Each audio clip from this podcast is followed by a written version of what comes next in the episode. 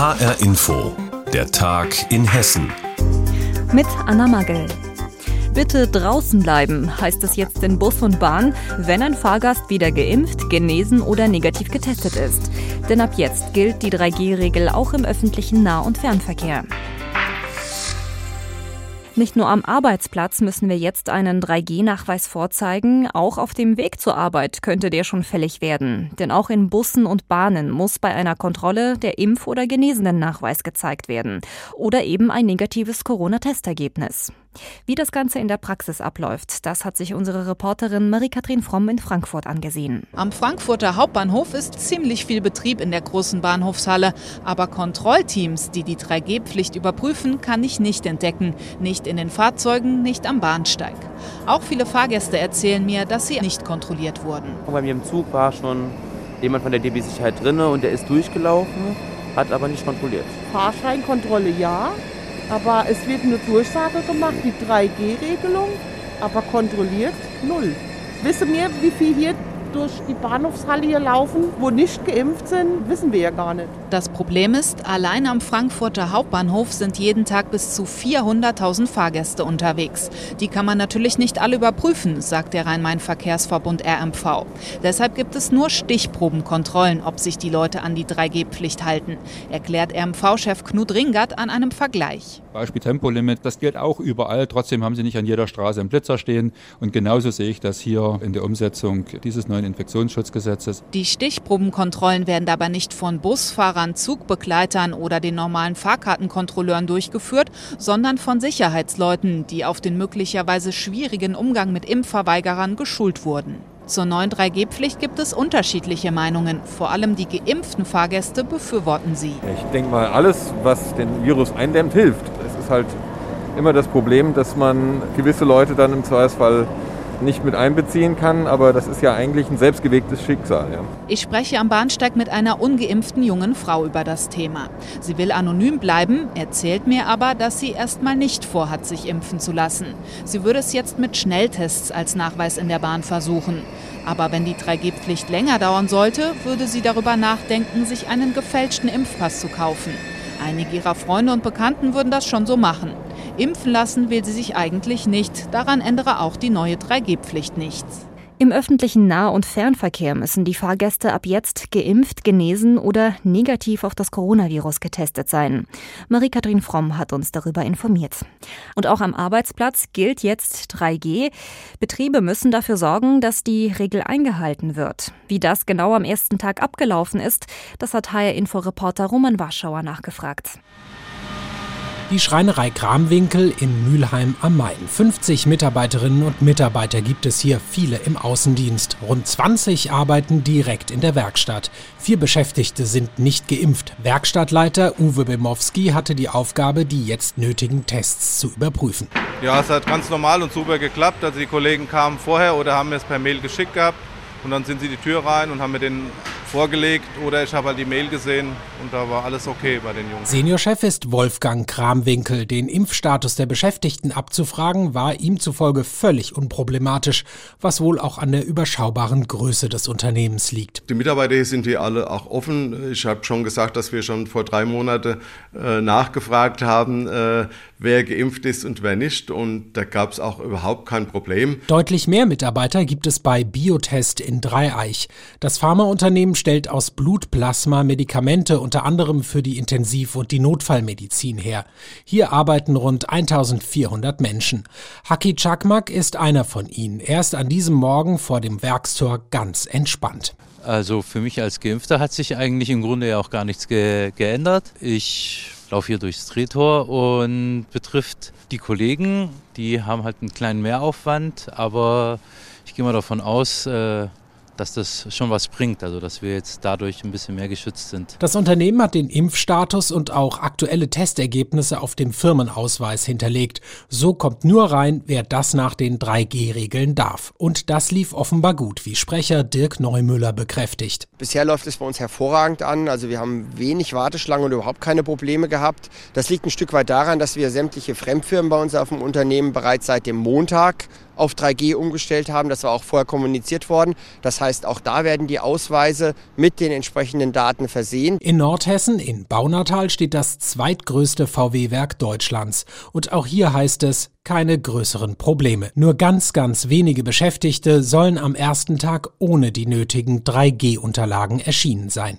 Dementsprechend zufrieden ist Stefan Kräher, Personalleiter am Standort. Und dennoch sagt er, das war eine sportliche Herausforderung und wenn ich ehrlich bin, das hätte ich mir anderes gewünscht.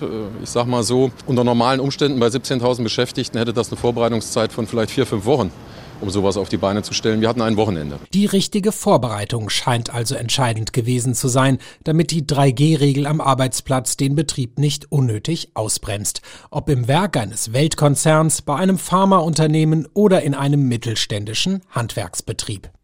3G jetzt auch am Arbeitsplatz. Wie der erste Tag mit der neuen Regelung gelaufen ist, darüber informierte uns Roman Warschauer schnelles Internet. Das ist in Ballungsgebieten und großen Städten wie Frankfurt geradezu selbstverständlich. Doch fährt man etwas weiter raus, aufs Land, dann sieht die Sache schon ganz anders aus. In ländlichen Regionen kann das Surfen im Netz die Geduld ganz schön auf die Probe stellen. Die aufgerufenen Webseiten laden und laden und laden. Kein Wunder auch, auf dem Land fehlt es oft an Glasfaserkabeln und an Internetautobahnen. In Sachen gute Internetverbindung schneidet nicht nur Hessen, sondern ganz Deutschland im internationalen Vergleich sehr bescheiden ab, um es diplomatisch auszudrücken. Doch gerade jetzt, in Zeiten von Pandemie und Homeoffice, ist schnelles Internet wichtiger denn je. Es wird aber auch schon viel Geld investiert, um ländliche Regionen ans Glasfasernetz anzuschließen. Und es gibt auch schon erste Erfolge. HR-Inforeporter Rainer Janke zeigt uns ein Beispiel aus dem Schwalm-Eder-Kreis. Die Gemeinde Neuental ist hessenweit bekannt, weil bisher dort die Autobahn A49 auf einer Wiese endet. Aber nicht nur diese Autobahn endet dort, auch die digitale Autobahn. Kleine Dörfer, zu wenige Einwohner, zu wenig Profit für die Anbieter. Das Internet bewegte sich in Neuental über viele Jahre auf einem holprigen Feldweg statt auf einem vierspurigen Asphaltband. Doch inzwischen zeigen sich erste Erfolge. Die A49 wird weitergebaut und auch digital ist Neuental inzwischen an die Internetautobahn angeschlossen, sagt Bürgermeister Dr. Philipp Rottwilm. Wir sind tatsächlich gerade mitten in der Vermarktung, dass wir jedes Haus in Neuental äh, mit Glasfaser auch erschließen und äh, sind da gerade im Gespräch mit unseren Bürgerinnen und Bürgern, wer daran interessiert ist. Und äh, das ist ein sehr großes Projekt gerade, was wir hoffen, im nächsten Jahr noch durchziehen zu können. Doch wie auch beim Autobahnbau, so dauert es auch beim Verlegen von Datenautobahnen seine Zeit, zumal die ja unter der Erde verlegt werden müssen, das heißt mehr Aufwand und mehr Kosten. Natürlich ist es ein bisschen so, dass der Markt, äh, was das angeht, im ländlichen Raum jetzt vielleicht nicht so gut funktioniert hat, wie wir uns das als Politik gewünscht hätten. Und jetzt kommt der zweite Schritt, quasi Glasfaser bis ins Haus. Es ist ein bisschen später als erwartet, aber wir sind froh, dass es jetzt soweit ist. Anfragen nach privatem Bauland gibt es auch in Neuental derzeit zuhauf. Und gerade da zeigt sich, wie wichtig eine gute Datenanbindung ist. Da wurde früher gefragt, habe ich einen schönen Blick und wer sind meine Nachbarn? Und heute ist die erste Frage immer, haben Sie ordentliches Glasfaser und wie gut ist das Internet? Und nun, da die ersten Glasfaserkabel in der Erde liegen, erwacht auch Neuental aus dem digitalen Dornröschenschlaf. Die Gemeindeverwaltung zum Beispiel soll und muss komplett digitalisiert werden und leistet sich ab Dezember einen Digitalisierungsbeauftragten, sagt Amtsleiterin Sarah Honacker. Der soll vor allem in den fünf Kommunen, die da mitmachen, unterstützen. Wir haben unterschiedliche Stände in den fünf Kommunen. Wir wollen gucken, dass wir die alle einigermaßen auf einen Stand bringen und wir möchten oder müssen auch unsere Verwaltungsleistungen alle anbieten online. Da ist halt noch ein bisschen was zu tun. Und auch die ortsansässigen Unternehmen sehnen den schnellen Datenstrom herbei.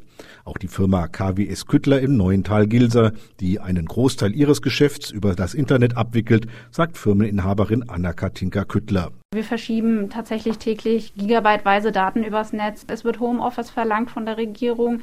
Es soll weniger Auto gefahren werden. Die Leute sollen auf dem Land arbeiten. Die Leute sollen aufs Land ziehen wegen Wohnungsnot und gleichzeitig ist es total rückständig. Also es geht heute nicht mehr ohne Glasfaser, keine Frage. Nun demnächst also auch jeder Haushalt. Ein wichtiger Schritt für eine noch attraktivere Gemeinde, sagt der Bürgermeister.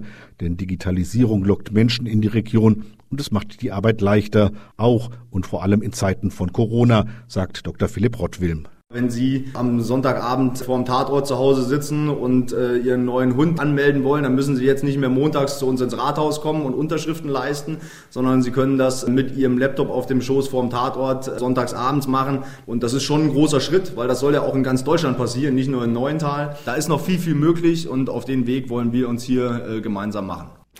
Aufwachen aus dem digitalen Dornröschenschlaf. So lautet jetzt die Devise in vielen ländlichen Regionen in Hessen. Ein Positivbeispiel aus dem Schwalm-Eder-Kreis hat uns HR-Inforeporter Rainer Janke gezeigt. Manche Mäzene sammeln Kunst als Geldanlage. Und wenn die Sammlung dann in einem Museum gezeigt wird, tja, dann gibt es nochmal eine ordentliche Wertsteigerung. Damit hat die Kunstsammlung, um die es jetzt geht, aber überhaupt nichts zu tun. Die Frankfurter Stifterin Ulrike Crespo vermacht dem Städel-Museum rund 90 Kunstwerke aus der hochkarätigen Sammlung ihres Großvaters Karl Ströer. Und das Städel-Museum? Das bedankt sich mit einer Ausstellung mit dem Namen Zeichen der Freundschaft. HR-Inforeporterin Tanja Küchle verschafft uns einen Einblick. Sie schaut uns geheimnisvoll an, die Augen schmal, der Mund leicht geöffnet. Erstaunlich viel Intimität liegt in diesem Holzschnitt von Ernst Ludwig Kirchner. Es ist ein Porträt seiner geliebten Erna, der einzige bekannte Abzug. Ulrike Crespo hat ihn dem Städel-Museum geschenkt, als Nachlass.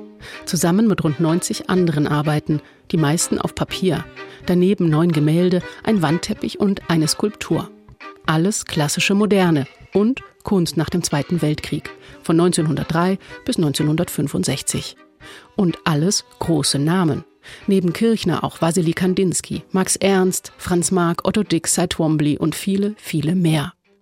Es ist eine der bedeutendsten Schenkungen, die die grafische Sammlung des Städelmuseums in den letzten Jahrzehnten erhalten hat die Leiterin der grafischen Sammlung und Kuratorin der Ausstellung Regina Freiberger. Das Schöne an diesem Vermächtnis ist, dass es Werke von hoher Qualität sind, die sich ganz wunderbar mit unserer Sammlung verzahnen.